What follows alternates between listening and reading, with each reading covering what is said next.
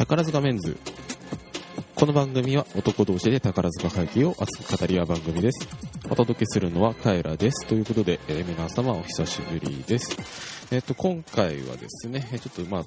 もろもろ事情ございまして、えー僕一人でお届けしたいかなと思います。今回、えーと宝塚メンズ18回ということで前回17回がですね10月だったということで非常にこう時間が空いてしまって申し訳ありません。今回はですね、えー18回ということでそうですね、まあ、10月以降に見ました作品、まあ年去年のね、えー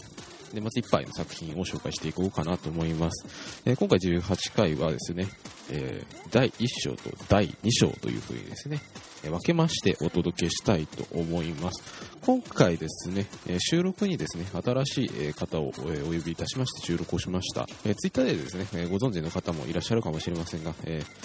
ペンギン駅長さんという方にですね、参加していただきました。えっ、と、ちなみにですね、今回、えっ、と、第1章の収録にも実は参加していただいたんですけれども、ちょっと僕の方でですね、編集の、えー過程でちょっと機材トラブルでですね、第1章の方の、え収録データが、え失われてしまうということが発生いたしまして、え、駅長さんにはですね、本当にお忙しい中収録に参加していただいたのに、本当に申し訳ない気持ちでいっぱいでございます。でまあ、改めてですね、えこの場で、えお借りして、改めてお詫び申し上げたいと思います。で、まあ、その影響でですね、配信にも、え遅れが生じてしまったということで、ことでえまあ、え配信を持ってくださっていました、えーリスナーの皆様にも、えお詫び申し上げます。ということでですね、それでは、え第1章の方ですね、え月組空組特集をお届けしたいかと、え思います。ということで、えまず最初ですね、え月組関連でいきまして、えー月組東京宝塚劇場公演、えールパンファンタスティックエナジーということで、えー正塚先生と中村、えー一徳先生の、えーショーの作品でした。ということで、まあ、ルパンに関してはですね、なんか続編が、スピンオフ的な続編が、えー決まったということそうことだそうですが、えー、と今回の、えールパンに関しては、えあらすじとしまして、まあ、これホームページから引っ張ってきたやつなんですけども、えフランスの人気小説アルセーヌ・ルパンの、え作家モーリス・ブラウンという方が、えー没後70年となった、え2012年に発見された、えルパン最後の恋という、えまあ、原作を、えミュージカル化したと。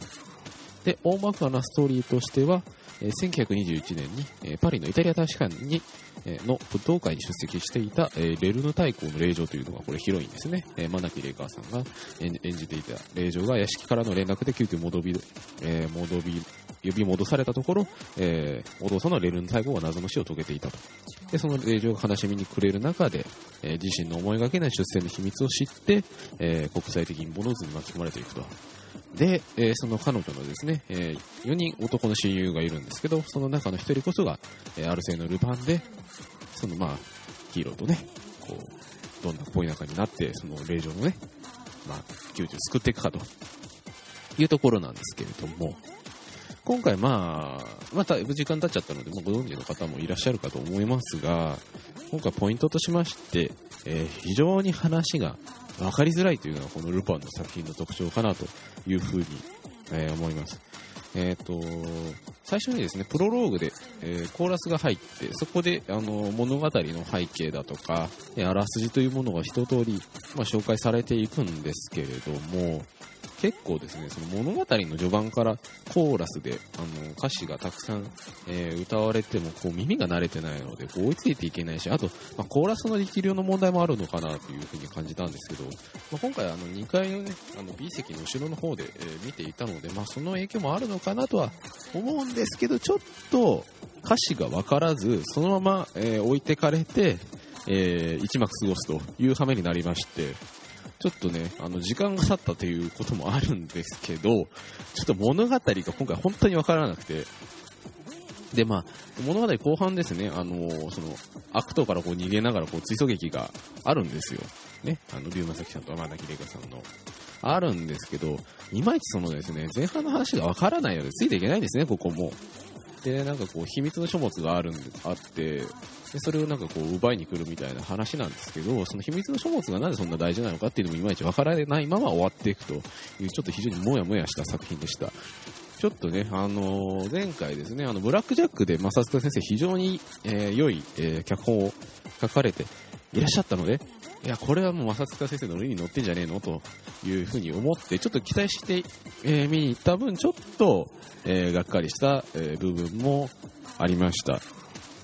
で、あとですね、まあ、役者に関してなんですけれども、ユームサキさんですね、非常にこう、フレッシュな、えー、キャラクター、役作りで、まあ、非常にこう、ね、あの、売れてらっしゃると思うんですけど、え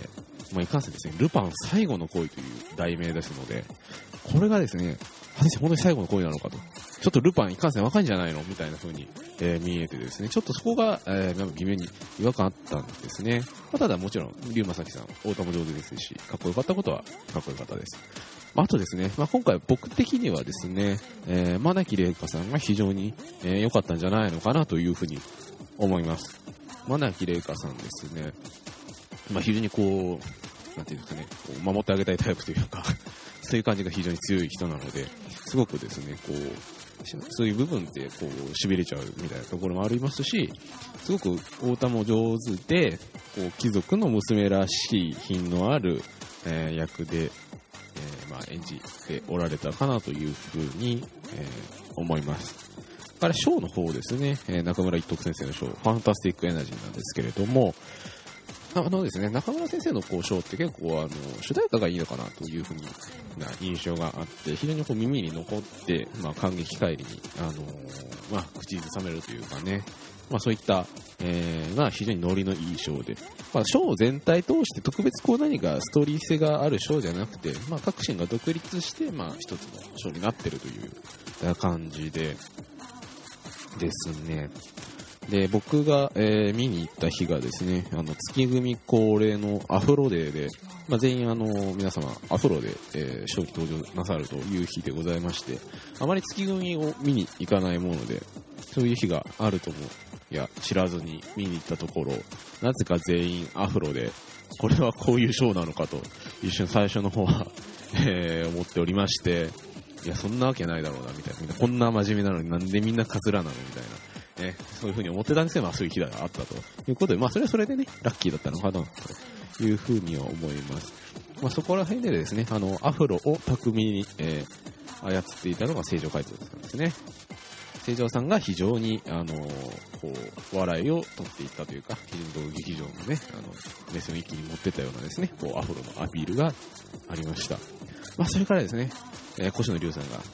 えー、まあさようならであると。いったところでですね、まあ見納めというところで、まあ、の渋いね、キャラクターを、えー、見納めてきました。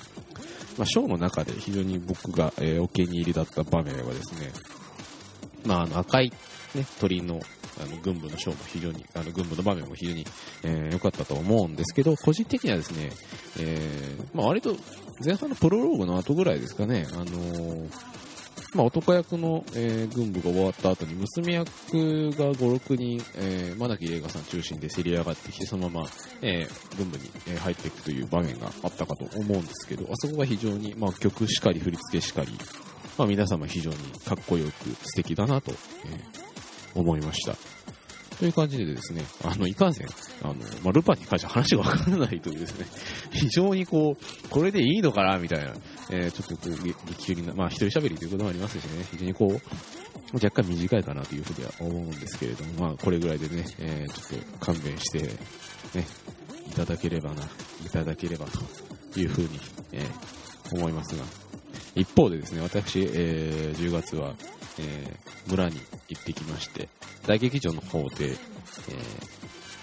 戦火公演ですね、第2章。まあ、これに引っ掛けてあるんですけど、今回、第2章と、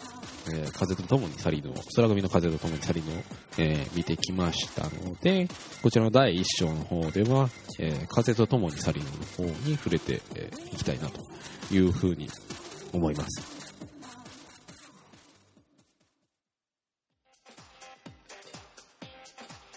まあ、風と共にサリーのね、まあ、映画しかり、えー、小説しかりといったところで非常に、えー、まあ、有名なね、作品だというふうに思うんですけれども、まあ、原作は、えー、マーガレット・ミッチェルで、えー、アメリカの南北戦争の時代の、え話を、まあ、描いているといったお話でございますが、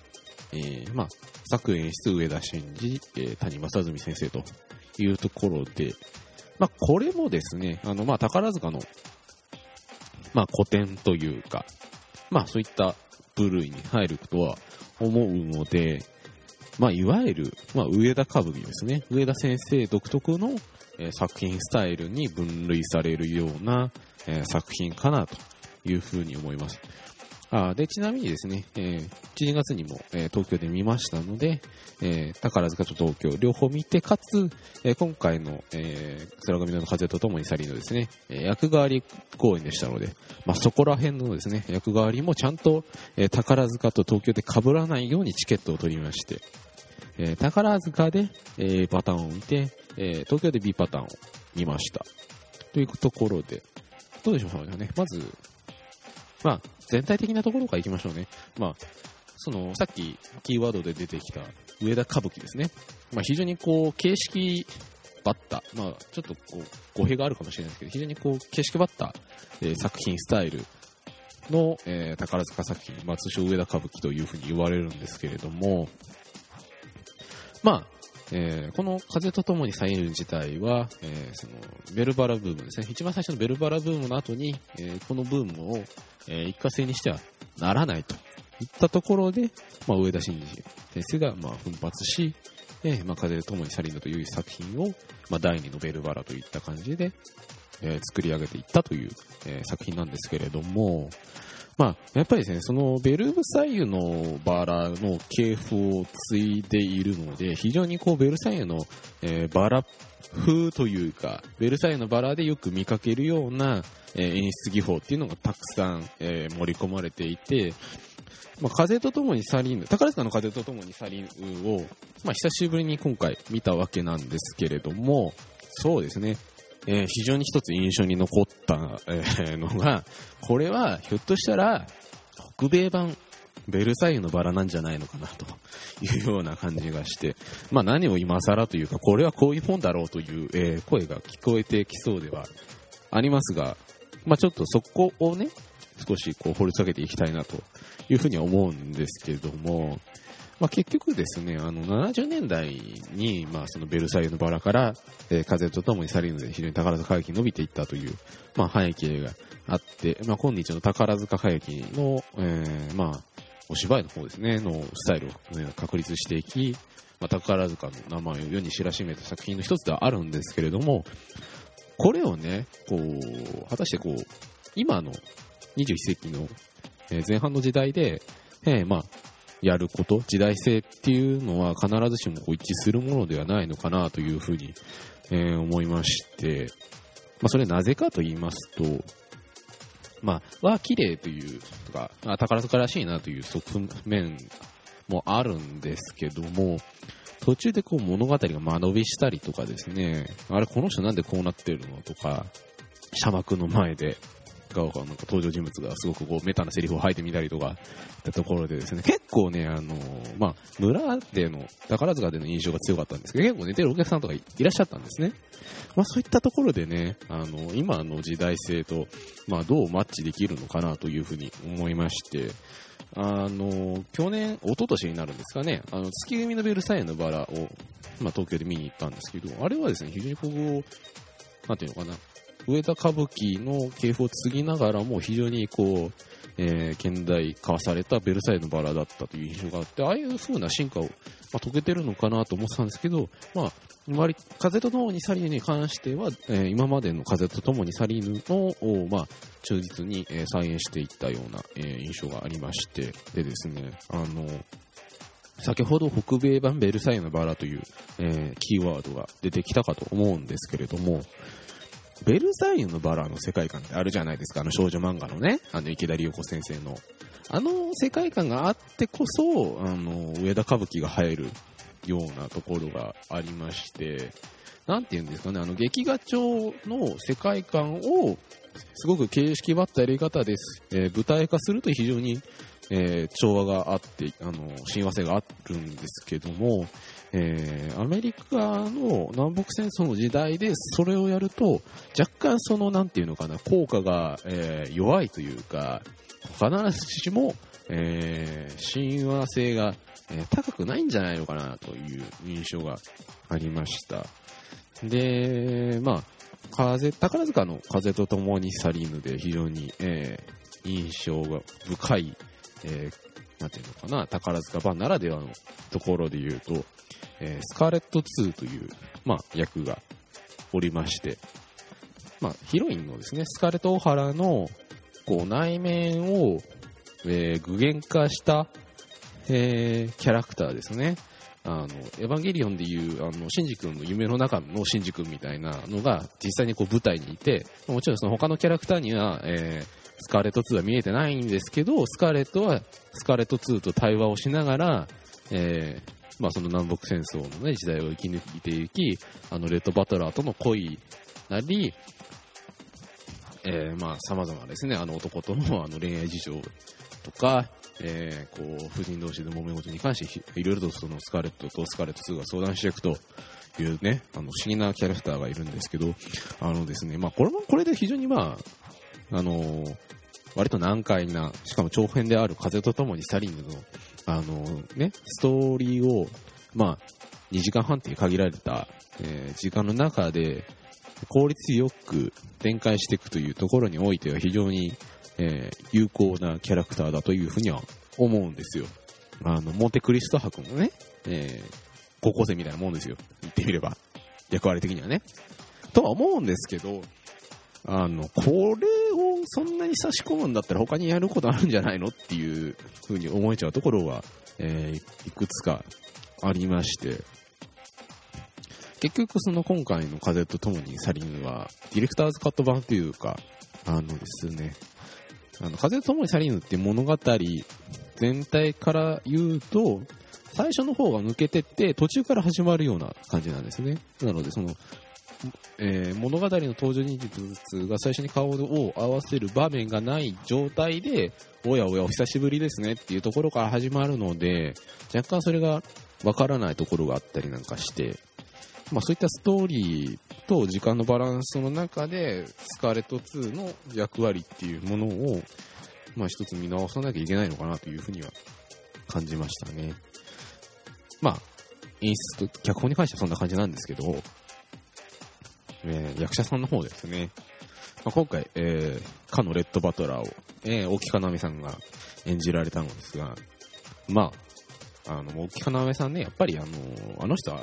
どっちかというとフェアリータイプで、えー、ラインハルト・フォン・ローエングラムとか、ね、オスカルとか、ああいったですね、あの、金髪の、えー、キラキラしたキャラクターの方がやっぱり似合うのかなっていう風なのがちょっとあって、もちろんですね、すごくあの、渋い髭生やしたレッドバトラーをですね、まあ、検討して演じておられたという部分に関してはも大拍手で、もちろんかっこよかったんですけど、やっぱりですね、あの、宝塚のレッドバトラーっていうと、最近だとやっぱりその、ね、トトロ Q さんのイメージが皆さん非常に強いかなというふうに思うんですけど、やっぱりあのね、あの、なんていうんですかね、あの、いやらしさをもってして、へへへって笑われると、やっぱりそっちになびいちゃうというか、おきかなめさんで言うとちょっと、味が薄いのかなみたいな。感じはあったんですよね。まあ、ただその、背が大きいので非常になんかダイナミックさみたいなところは感じられましたけど、だけどやっぱり、えー、風彩破りとかはしないんじゃないのかな、この人みたいな。そういったちょっとこう、荒々しさみたいなところはちょっと薄かったのが、えー、まあ残念というか、まあちょっとね、あの、やっぱりその、リシュラバトラーを理想形とするならば、やっぱりちょっと薄いのかなというふうに感じましたね。で、一方でですね、えー、メラニーですね、え、アシュレの奥さんで、まあ、ある意味、レッドとも、スカーレットともの良い理解者みたいな、すごく優しい女性の、え、役なんですけど、こちらを、えー、三崎リオンさんが、え、演じておられたんですけれども、まあ、メラニーが良かったなと、なんか今回こう娘役をしてるんじゃないのみたいな、え、回になってますけど、まあ、まあね、あの、嘘と言ったら嘘なんですけど、三崎リオさんのメラニーが非常に良くて、やっぱりですね、あの、メラニーっていうのは、単に優しいだけじゃなくて、実は賢い人なんですよね、多分。あの、女性っていうのは。で全部わかってるんだけど、優しいから、こう、あんまりこう、なんていうのかな、あの、強く出ないみたいなところなんですけど、単に優しいだけじゃなくて、こう、賢さみたいな部分が、こう、滲み出てくるような雰囲気が、三崎リオンさんのメラニーからしたんですよ。すごくね、こう、ハマり役というか、まあ、若干ね、幸薄いキャラクターなんですけど、すごく良かったかなと。で、あとですね、えー、大月斗真さんがですね、あの、大月斗真さん、北さんがですね、あの、おかみさんですね、あの、売春宿のおかみさんを演じておられまして、まあ、黄色い輪っかのドレスを着て、あたいはねみたいな、すごくこうですね、男気溢れるおかみさんを演じておられて、なんかすごく楽しそうだなと なんかあの人はすごくこう娘役っていうかこう女役をするのがこう好きな方なんですかね。すごく楽しそうでいいなと思いましたけどね。まあ、ちょうど去年宝塚見宝塚に宝塚見に行った時は銀英伝でヤンウェリーを演じていて、ヤンウェリーがあんなになってしまったのかというところでちょっとね、感慨深いところありましたけど、非常にね、えー、北さんも良かったかなというふうに、えー、思います。で、役代わりに関してはなんですが、そうですね、まあ、今回、えー、ユミヒロさんが、まあ、さよなら公演というところで、まあ、ユミヒロさん中心に、えー、まあ、喋っていきましょうかね。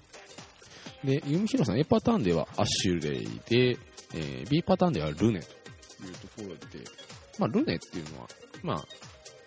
が今、そうですね、南軍のこう、割と標準的な兵士の、えー、まあ、メタファー、メタファーって言うとおかしいのかな。まあ、キャラクターで、まあ、南軍の兵士ってこんな感じですよね、みたいなところの役を演じておられまして、まあ、個人的にはやっぱりその弓広さん中心に見たかったので、まあ、割とこう見せ場のある、弓広さんにとって見せ場のある A パターンの方が僕的には、えー、良かったかなというふうには思いますね。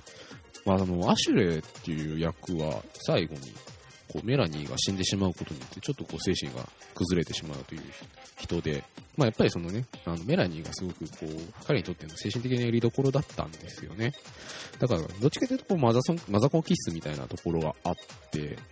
で、なんかですね、ユミヒロさんってなんかこう、ちょっと優しさの雰囲気あるじゃないですか。っていうところで、ちょっとマザコンっぽいあたりがすごくアシュレっぽいなというふうに思いまして、すごく良かったですね。あとやっぱりなんかその、なんていうのかな、包容力みたいなところはやっぱりこう、視覚的にも非常に包容力がある人なので、そこはすごく良かったかなというふうに思います。で、A パターンに関しては、スカーレットが、え、浅香真奈さんで、B パターンが、えー、七海ひろきさんというところで、そうですね、この2人のスカーレットに関しては、えー、浅香真奈さんは、まあ、どっちかというと、こう、男役らしく、こう、なんていうのかな、芯の強いえー、スカーレットだったというふうに思います。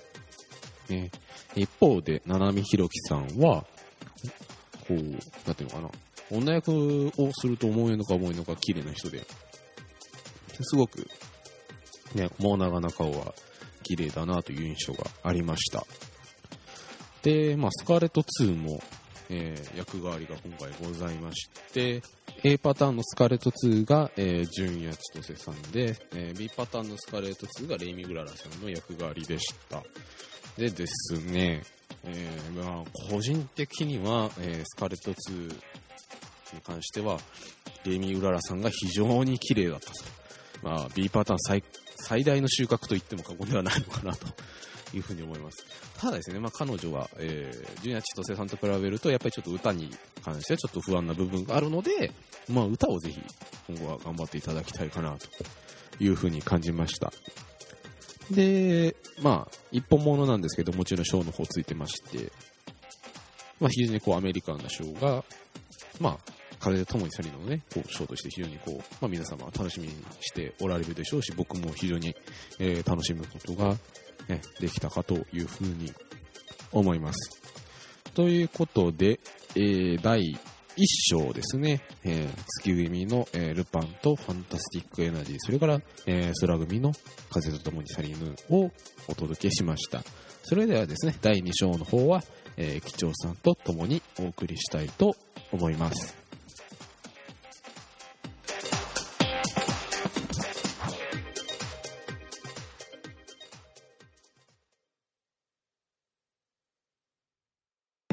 この番組は男同士で宝塚会議を熱く語る番組です。お届けするのはカエラと駅長です。ということで皆さん、えー、第一緒に引き続き、こんにちは。はい、こんばんは。あ、こんにちは。こんにちは。まあね、いつ聞いてらっしゃるかわからないのでね。いやあれですけど。ということで、えっ、と、第2章ですね。はい。の方は、えー星組を中心に、まあ、語っていこうかなと思うんですけれども、ちょっとですね、星組に入る前にですね、ちょっと王子公演に関して触れていきたいと思います。まあ、このですね、まあ、数ヶ月の中で王子公演、まあ、非常に目立っていたのが、ドリームはドリームですね。ー、うーん、はいはいはい。まあ、大体思いつく限りの王子が集まっているというですね、非常に、あの、ビッグうん、な、あの、宝塚会議ズムバックアップの、あの、王子公演だったんですけれども、まあですね、あの、構成演出が、えー、荻田光一先生というところで、うん、あの、まあ、宝塚歌劇団を途中で、まあ、出ていってしまわれた、まあ、ショーですごく、あの、腕を鳴らしていた演出の先生だったんですけれども、が、まあ、今回、その、王子公演を担当するっていうところで、まあ、ちょっとね、楽しみで見に行ったんですけれども、はい。まあ、その、沖田先生って思いつくところが、あの、ロマンチカ宝塚、はいはいはい。あの、怪しい感じの。えイメージが強いと思うんですけど、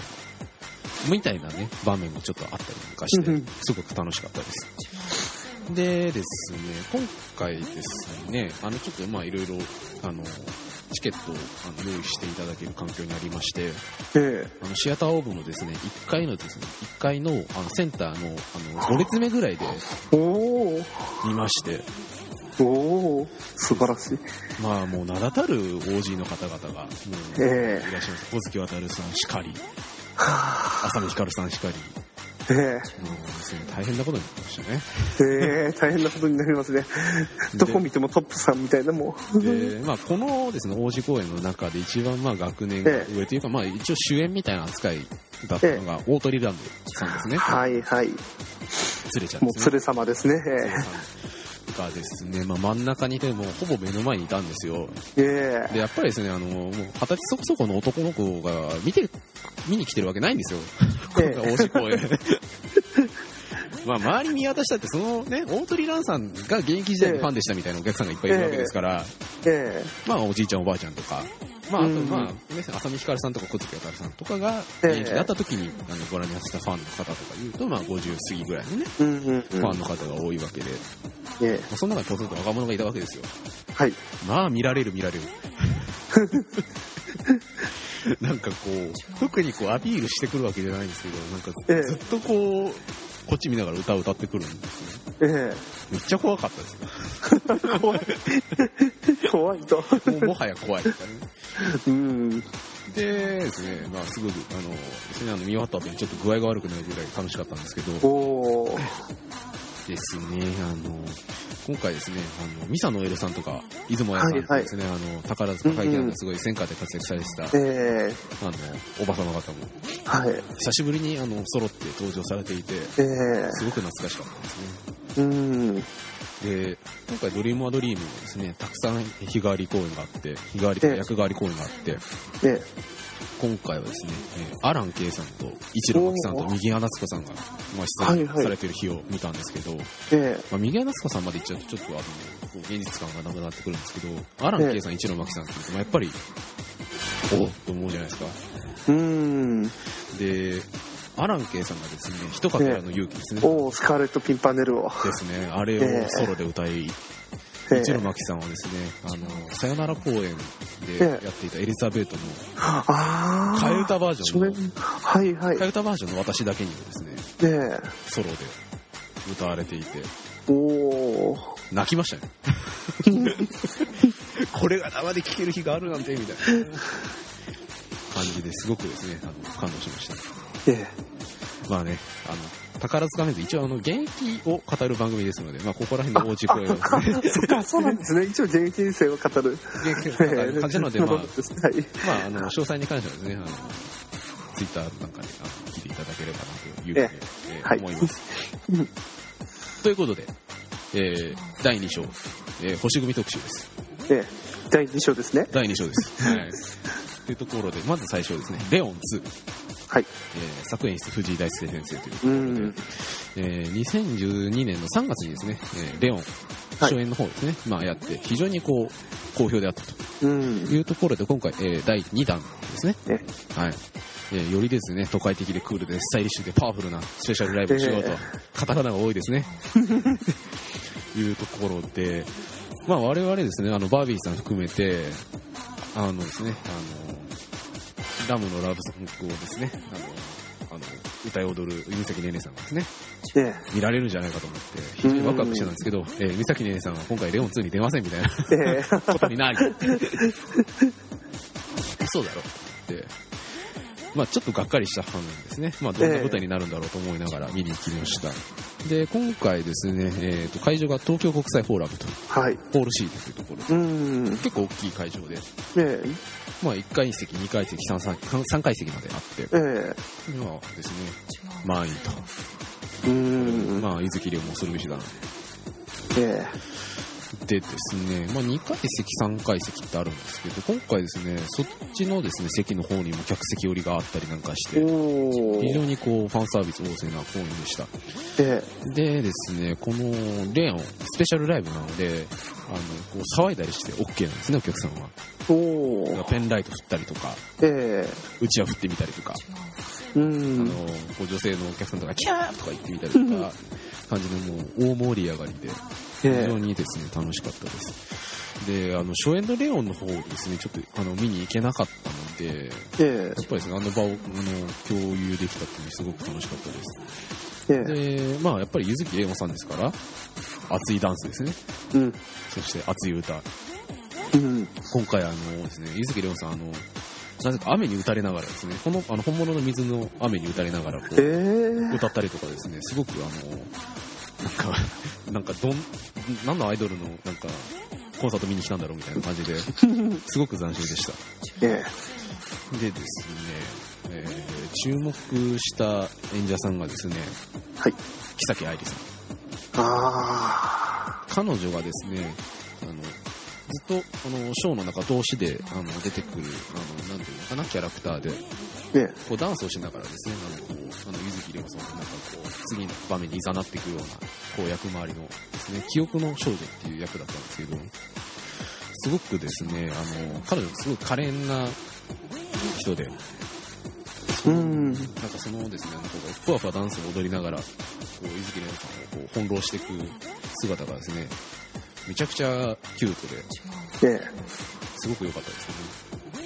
でですね、あの、レオン、初演のレオンで、あの、やっていた場面がいくつか、あの、再演になっていて、ええあの、バーレスクっていう場面で、あの、娘役さんが、あの、ホットパンツで、あの、椅子並べてこうダンスするような場面があって、はい。なんかそれがすごくですね、あの、レオンの、あの、初演の方の DVD で見たんですけど、えそれがすごく、あの、まあ、生で見てみたいなと思ってたので、それがすごく良かったなとえうん。でですね、まあ、レオンといえばですね、あの、紅ゆずるさんが、あの、アドリブで大暴れするっていうイメージがあると思うんですけれども、えあの、ベニコっていうキャラクターで出てるんですけど、ベニコ、はい。はい。あの、関西弁の客いじりまくるっていう。ですね、え。あのとても宝ジェンダー見えないですね、あの、マイクパフォーマンスをしてくれるんですけど、ええ。まあ、そのベニコがもう一回出てきたっていうのと、あとええ。新キャラのですね、あの、まさこさんっていうですね、キャラクターが出てきて、いや、このまさこさんがね、すごいですね、なんか、大きいんですよ、これ女装してるんですけど、ええいやーなんかそれがね、その、まさこさんってね、一応その、ベニコさんのあの先輩キャラクターがですね、こう、客席に出てきて、あの、こう、いろいろね、客いじりをしていくっていう場面があって、まあ、まさこさんですね、あの、トキイリスさんなんですけれども、えまあ、そこのね、掛け合いがちょっとなんか、こう、また新しい、なんか、こう、なんだな、笑いを生み出していました。ええうん。でですね、こう2幕になると、こう、なんかみんなで、あの、客席のみんな立って踊りましょうみたいな場面があったりとか、ええあとですね、あの、ちえさんが過去に出演したショーのメドレー、全部、ちえさんが過去に出た、あの、全部のショーをメドレーでこう歌いつないでいくって。いう。それこそですね、ソウルオブシバとかですね、えさっき出てきたロマンチカ宝塚とかですね、がですね、こうメドレーで出てくるんですよ。うん。めちゃくちゃ懐かしいな。いや、それはね、すごく良かったですね。そういうのちなみにあの、ロマンチカでですね、レイマホートさんが歌っていて、ええなんかすごくこう、時代を感じました。お前は一体いくつなんだみたいなね、話ですけど。はい。ですね。まあ、やっぱりですね、あの、星組クオリティというか、あの、うん演者と体力が技術を、あ、演者の体力と技術がですね、やっぱり物を言うライブショーというところで、やっぱりですね、あの構成っていうのはやっぱり今の星組にしかできないのかなっていうところですごくあの魅力的なショーだったと思います。はい。ただですね、やっぱり、梅崎ねねさんが恋しいと。うん。やっぱりこう、知恵ねねで、えイチャついてほしいええという、ちょっとなんかこう、欲望はありましたね。というところで続きまして、第2章です。え第2章ですね、ついに。ついに第2章。ということで、えー、戦一応戦火の公演になるんですけど、まあ、星組のメンバーですね、あの、夢崎ねねさんとそうですね早乙女さんが出ていたというところで、まあええ星組公演に分類しようかなとえ思うんです演出がですね、えー石田正也先生ですねえ。はい。大師です。で、えっ、と、作、作ですね、この物語自体は、えーニール・サイモンさんという、ねうん作家の作品で、まあ、それを宝塚版にアレンジして、ええまあ、公演するというスタイルで、出演者が、えー、戦火の轟優さんと、えー、山直樹さんですね。うん。他に夢崎ねねさんと早乙女若葉さん4人で、ええー公演するということで、めちゃくちゃないですね。普段の宝塚の、えー公演と比べると人数が少ない。えええこう4人。4人しかいない。えでですね、しかもですね、あの、今回のこのですね、えー第2章のポイントとしましては、はい宝塚では珍しいですね、ストレートプレイ。というところで、ストレートプレイですね。だからミュージカルとだとかと違って、そうですね、もうセリフだけで言っちゃうと。そうなんですよ。え宝塚らしくないと。えらしくない。大師何をやれかやらかしたと いう感じなんですけれども。ですね。でですね、えーっと、まあ、この石田先生曰くですね、まあ来週、え来週じゃない、来年100周年を迎える、えー宝塚の作風の裾野を少しでも広げるために、う今ん。回、まあこういったストレートプレイに挑戦しますえという、まあ目的があるそうええ。で、でですね、まあ、お話のストーリーとしましては、しましてはですね、えっ、と、まあ、主演が、えー、轟優さんなんですけれども、はい。この轟優さんの役がですね、奥さんを亡くしたっていう設う定で、ん。で、一方で、夢咲姉さんが演じるヒロインの役も、ええー離婚をしたと。ええでもお互いにですね、ちょっとこう、恋愛不信のところで、ですね、あの、早乙女若葉さんと、こう、山直樹さんの役っていうのは、この二人はですね、あの不倫関係にあるんですよ。えうん。宝塚で不倫とかいいのみたいな。ええ締めるほどギリギリだったみたいな気もしますけど。で、この二人の、まあちょっとしたおせっかいから、まあその、ええ轟優さんと、まあ、夢咲ねねさんが知り合って、ええまあこう、すったもんでありながら、こう、うん愛を育んでいくはい。とい。うような、まあ、コメディタッチのね、あの、お話だったんですけれども、うん。まあ今回のこのですね、あの第2章の作品のテーマとして、ですね、えー運命を受け入れることと諦めることの違いとはっていうテーマがあって、おまあ、結局その亡くなった奥さん、奥さんが亡くなったっていうことを、まあ、受け入れるのと諦めるのってどう違うんだろうね、みたいなところが、まあ、物語の次第で、まあそういうのですね、運命を受け入れることと諦めることの違いっていうのは、そのですね、あの、ヒロインとのこう恋愛の中で見出していくうん。というような話で。で、まあ、思いっきりネタバレするんですけど、あの、このひ主人公とヒロインがこう結婚した後に、やっぱりその、僕はその亡くなった妻が忘れられないっつって、こう、届優さんがひよって、すごい喧嘩になっちゃうんですよ。うん。なんですけど、喧嘩になって、その、轟優さんが家を出てった後に、ふっと戻ってきて、前の奥さんとも僕はこうやって喧嘩したんだけど、だけど、こう、家を出て散歩したら、あの、すぐ忘れて家に戻ってきたら仲直りしてることを思い出したんだっつって、それでなんか二人ともなんか落ち着いて、今度亡くなった奥さんのお墓参り行きましょうみたいな感じでなんかハッピーエンドを迎えるっていうですね、お不思議な作品で、なかなかこうなんかテーマ性が、コメディなんですけどテーマ性が深いような、えー作品だなと思いました。で、今回この第2章バウホールでしかやらないと思ってたんですけど、ええなんと日本青来年館で。やるというところで、来てくれましたね。まあ、今、ものすごい抽象的にストーリー説明したので、まあですね、あのそういうテーマなんだなと思って、えーあのご覧いただければなと思います。そうしたらですね、よりあのこのコメディの中のですね、あのウィットに富んだですね、あのセリフだとかみたいなところをすごく、まあ、味わえるかなと思います。ただですね、さっき出てきました、えー、スミレコードスレスレであるというところですね。まあ、これですね、まあ、ぶっちゃけ見どころです。あのですね、あのー人で、なんかこう、なんか寝室に行こうとするときに、これから何するのみたいな感じで、こう、夢咲ねねさんが聞くんですよ、届きうに。ん。はい。そしたら、あの、ね、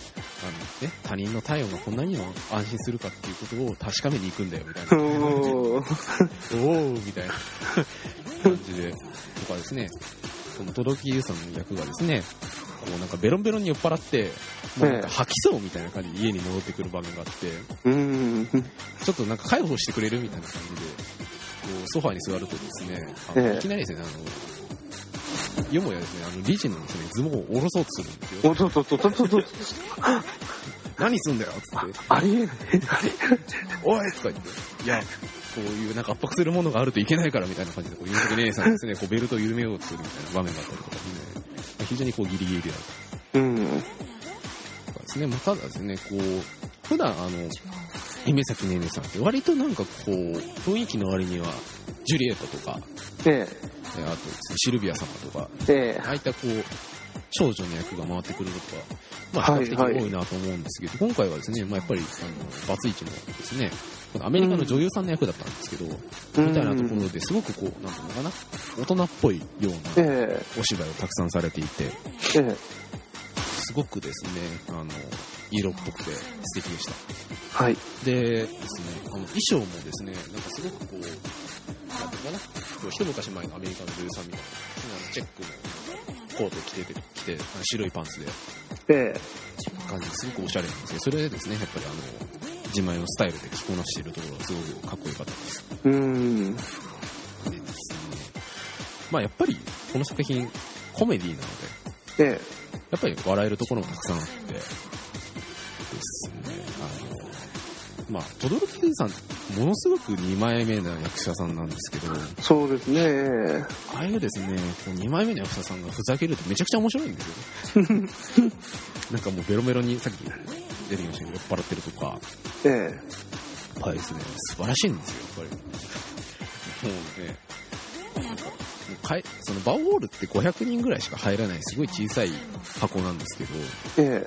やっぱりですね、なんかあの小さい発酵がもう、なんていうの、こうみみんなこう笑いたくてこう熱気が充満してるような空間になって、すごくですね、なんか、やっぱりなんかこうコメディの原点をみたいな感じで、でですね、あと、山直樹さんとその早乙女若葉さんが、あの、今回不倫関係にあるっていう話なんですけど、ええ。まさかのですね、この二人のキスシーンがあって、え。えで、山直樹さんもともとあの星組の組長さんでえ。、そうですね。あの、早乙女若葉さんは組子で、はい。そういう感覚だったんですけど、いや、まさかこの二人がこんな関係になるんだっていう感じですごく、こうなんか、こう見てる方が、こう、ドキドキしてしまうドキドキしちゃうみたいな。感じでね、えことがあったりというところでですね、なんか映像化はですね著作権の関係でしないというところなるほど。うん。まあ、前にもですね、あの、こういう戦艦の公演があったと思うんですけれどええ、おかしな二人でしたよね、確か。ですね、あの、サノエルさんと、ええね。あれもね、見ればよかったなと思って、え今回こう気合を入れて村に行ったところ、いや、東京でもやりますよ、みたいな話になって、ちょっとね、悔しい感じなんですけど、まあね、村でせっかく感激できたってところでも非常に良かったんですけえ。どね。えで、まあ、お話自体もすごくテーマ性が深くて面白かったんですけど、フィナーレがですね、あの、俗に言うカラオケ大会で、山直樹さんと早乙女若葉さんがですね、あの、ええ谷村新司のデュエット。初めてじゃないですか、宝塚で谷村新司とやったなんて。あの、山直樹さんがですね、こう、ちょびひげつけてですね、こうドアから入ってくるんですよ。えで、僕はあの、いまいち谷村新司世代じゃないので、え。えこう、なんかそこまでこうですね、本当に谷村新司が分かってるお客さんほど笑えなかったんですけども、まあ大体こう皆さん谷村新司をね、ご存知な客層なので、え。はいはい。入ってきた瞬間にもうドッってこう笑いが来て、もう歌ってんのにこうみんな笑っちゃってこう聞こえないみたいな 感じで、で、その、純子さんの谷村新司が終わった後に、えなんとですね、あの、夢咲ねねさんが、立花泉の失格をですね、え。う。うん。で、もうですね、めちゃくちゃね、かっこいいんですよ。ねあの、まあ、普段ですね、あの、宝塚の娘役って、が清楚であれとか、まあ、なんかね、こう、いい子ちゃんでいないといけないみたいな感じが多いと思うんですけど、この立花泉さんの失格っていう歌、すごくですね、あの、ロックで、なんかまあ、要約するとあの、いい子でなんかいられねえよっていう歌で、このね、ギャップがものすごく良くて、こう、ミニスカでこのスタンドマイクをこう、ガッて握って、え歌い来るねね様にもう酔いしれましたね。で、こう、もう会場もすごいこう、なんか手拍子手拍子で盛り上がってて、え。えなんかこう、終わった後になんか歓声が上がるんですえ。おー。よ。もうね、僕も声が出ましたね。で、最後に、まあやっぱり締めるとこは締めるというところで、ええ。あの、轟優さんが、山下達郎にずっと一緒さをですね、おー。歌い上げると。もうね、締まる。でですね、まあ、山下達郎さんってすごくこう独特のなんか歌い回しをする。まあ、歌手で、まあ、山下達郎が歌わないと山下達郎じゃないだろうみたいえな感じですけど、まあ、一方で轟優さんもすごくこう独特の歌い回しをするじゃないですか。え。はい。で、なんか、イントロが流れた瞬間に、これ山下達郎だよねと思って、どうなるんだろうと思って、すごい楽しみにして聞いてたんですけど、やっぱりですね、やっぱりこう、轟優さんの表現力というか、みたいな部分がすごく発揮していて、ええ。あれちょっとね、感動しました。おまあ、ー。ぜひですね、あの、青年間でもですね、この、あの、カラオケ大会を実施してほしいなというふうに 思っております。で、今回バウ見に行って、ええ。客席にですね、紅ゆずるさんと一条あずささんと、あと、く星組の久美子さんがすぐ見にいらしていて、お客席からして豪華みたいな。で、ちょうどこの第2章見に行く前の週にですね、あの、レオン2を見に行って、紅ゆずるさんを見ていたので、えおう先週ぶりみたいな感じで、ちょっと楽しかったです。でですね、まあ、ちなみに去年のちょうど10月ぐらいに、えー、宝塚にですね、銀河英雄伝説を見に行ったんですけれども、え。ええ。ええ。まあ、その時はちょうどですね、あの、雪組のトップコンビが、音月圭さんと前羽美美さんが、あはいはい。なんかいらしているようなええ。時期で、ちょっとね、こう思い出して、こう、しみじみとおー。しましたね。結構、あの、宝塚村に行くと、ジェーンズさんが見に来てたりなんかしていて、そうですね、ありますね。ええええ。自分もありましたね、そういうの。え吉尾さんご覧に、あの、宝塚でご覧にえ。えことありますか？え。ん？あ、村ですか？ああ、村の方に。一回だけあります一。回あるじゃないですか。ええ。でその時に何をご覧になったんですか？えっと、空組の夕日さんのクラシックのイタリアーノでしたね。おえー、いいえ。ええ。その時誰がいらしてました？その時誰だったかな？確か月組の誰かが来ててわーってなったのを覚えてますうね。ん結構なんかね、こう、遅れてちょっと客席入ってくるんですね。あの 混乱をそう避けるためにそうですね、はい。そうするとなんかなぜか拍手が起きるっていうよくわからない現象がね、発生するという、あれなんですけど、まあそういうのもね、やっぱり村の名物だなっていう気がしますね。この間、前ツでも見ました。ああ、ええ結構ね、そういうなんか、特別な公演だったりするとね、ええ話してたりするんですけど、東宝、東京ってあんまりね、なんかジェーンズさんがう来なかったりするんで、ちそうですね、はい。うん。ょっと寂しいんですけど、まあそういうね、イベントもあったりみたいな、ええまあ、えー、戦火公演の、えー第2章でした。はい。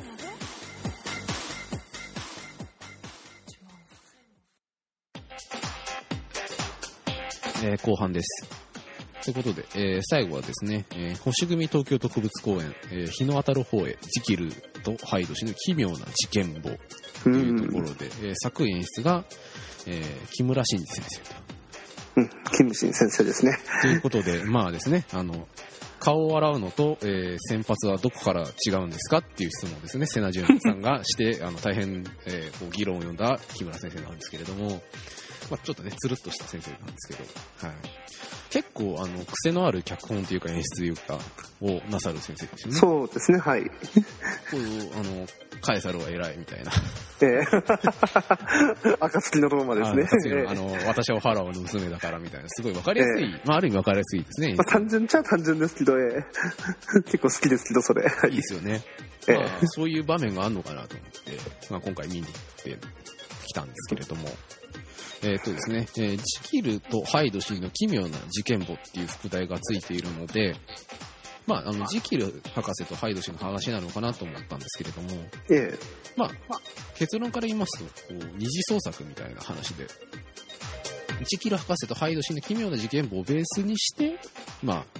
話を作りましたっていうう感じですね。まあ、今回宝塚ではですね、えー人格の裏側に潜む、えー極悪人であるハイド氏を、心の奥底に秘められたトラウマと捉えて、精神疾患を抱える、まあ、えーヒロイン、マリアっていうヒロインなんですけど、彼女に対して、まあ、その自らの、あ、彼女の病気を治すために自ら治療薬の、えー被験者となるジキルと、うんその隠された過去を描くというところで、このですね、ジキルが精神科医なんですね。で精神科医のジキルが、えー患者のマリアを、まあ、救うっていうのが、まあ、メインの話なんですけど、結局ですね、あのージキルが開発した薬が、まあ、その精神病を治すのに非常にこう革命的な効果をもたらすという薬なんですけど、この薬が、えーまあ、その人の、えートラウマを呼び起こす薬というのでうん、その薬を飲むと過去のトラウマが出てきて、そのその精神病を抱えている患者さんのその根本原因を、まあ、治療することができるような薬なんですけど、そのトラウマが出てくるときに、その新しい人格が発生して、まあ、ちょっと大変なことになるうんというような薬で。ですね、その真風鈴穂さん演じる、まあ、ジキルがその自ら開発した治療薬を飲んだところ、まあ、裏人格が出てきて、まあ、いろいろこうスタも出してこう人殺しちゃったりみたいな、もうちょっとその、みたいなちょっと大変な話なんですけれど。ですね。まあ、今回その二重人格みたいな役を、まあ、鈴子さん演じなきゃいけないくなって、うん。まあ、どんな風にこうですね、演じられるのかなと思って見てたんですけど、まあ、なんていうかですね、こう一言で言うと検討して、検討してます。おーなんか、こう十分ですね、その、裏人格のなんかこう、秘められた黒い思いみたいな部分をすごくこう、表現していて、えこれですね、こう、真風鈴子のこうキャリアにとってすごくステップアップになるような作品じゃないのかなというふうに思います。でですね、最近あの、星組で売り出し中の娘役のひなみふうさんですね。はいはいはいはいはい、来ました。うんふーちゃんですねめ。ちゃくちゃ売り出し中と。ええ、南大表見ました。あ、ご覧になりました。よかったですよね。よかったですね。でですね、なんか、あれだけすごくこう、堂々として、えこえ、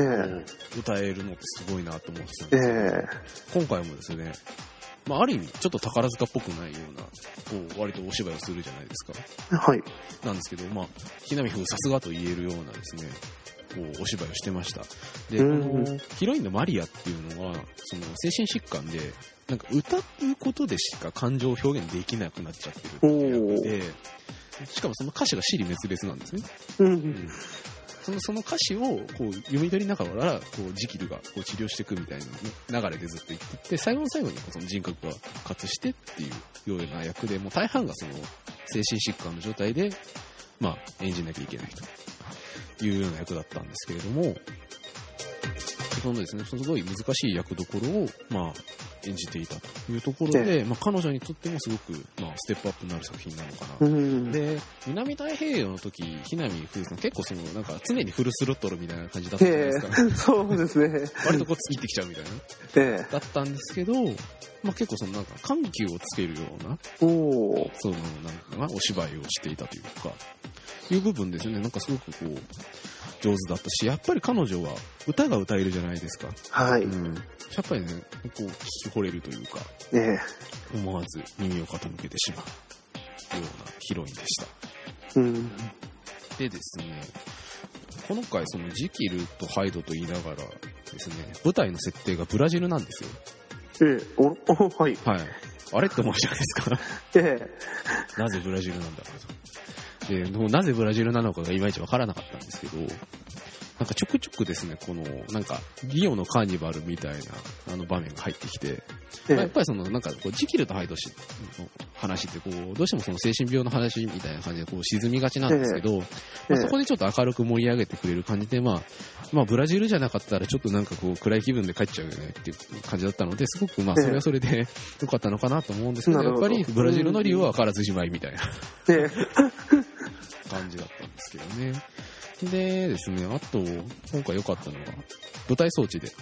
おお。なんていうのかな、あのなんか、イケアとか行くとありそうな家具みたいな感じのですね、えなんか、こう、なんていうのかな、す巣の甲じゃないけど、こう、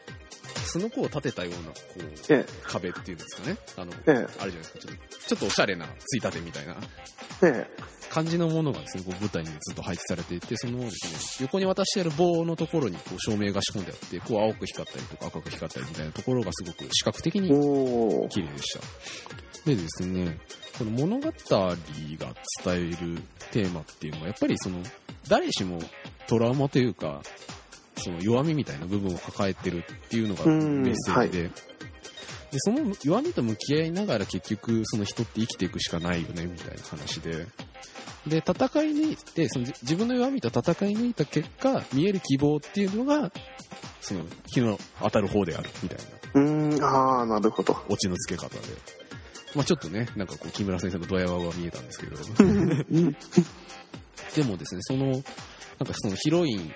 とこう対話していきながら、その、若瀬鈴子を演じるその、ジキル氏も、やっぱり同じくその心の闇を抱えてるんですけど、その彼女とこう接していく中で自分のその弱みとも葛藤していくっていうですね、そのストーリーの中、流れ方っていうのはすごく興味深かったです。うん。なんですけど、この話もですね、割と分かりづらくて、あれ、え えあの、ルパンよりは分かりやすいんですけど、はい。若干こう説明申し上げづらい話で。ちょっとね、なかなか錯綜してて、ええ。ちょっとね、難しいんですよね。ただですね、すごくこう、なんていうのかな。うん。やっぱりですね、ちょっとこう、ずしっとくるような話のタイプで、う。うんん。ちょっとですね、あの、こう幕間の空気の重さみたいなのがちょっとありました。はあ。ですね。まあ、ただ、こう、なんていうのかな。割と若手で構成されてるお芝居で今回、日の当たる方へって、ええ。こう出てる役者さんを見るとですよね、まあ、任瀬鈴穂さんはじめですね、天寿美月さんとか、ええ。あとですね、あと、音羽みのりさんとか、はいはい。あとですね、えー、あと、とわれいやさんとかですね、うん。そういった若手の、まあ、人たちが中心で構成されていて、なんていうのか、その若手の人たちのお芝居って普段あんまり見れないじゃないですか。どうしてもそのええ上の、あの、ランクの人に役がいっちゃうので。っていう部分でですね、なんかすごくこう若手のあの役者さんをしっかり見れるようなお芝居で、それはすごく面白かったなと思います。はい。はい。という感じですかね。はい。ということでですね、えー後半星組特集ですね。えーレオンと第2章と、それから、えー日の当たる方へを、えーお送りしました。はい。ということで、えーお届けしましたのはカエラと、あ、駅長でした。はい、ということで皆さん、えーまた次回よろしくお願いします。さようなら。どうもありがとうございました。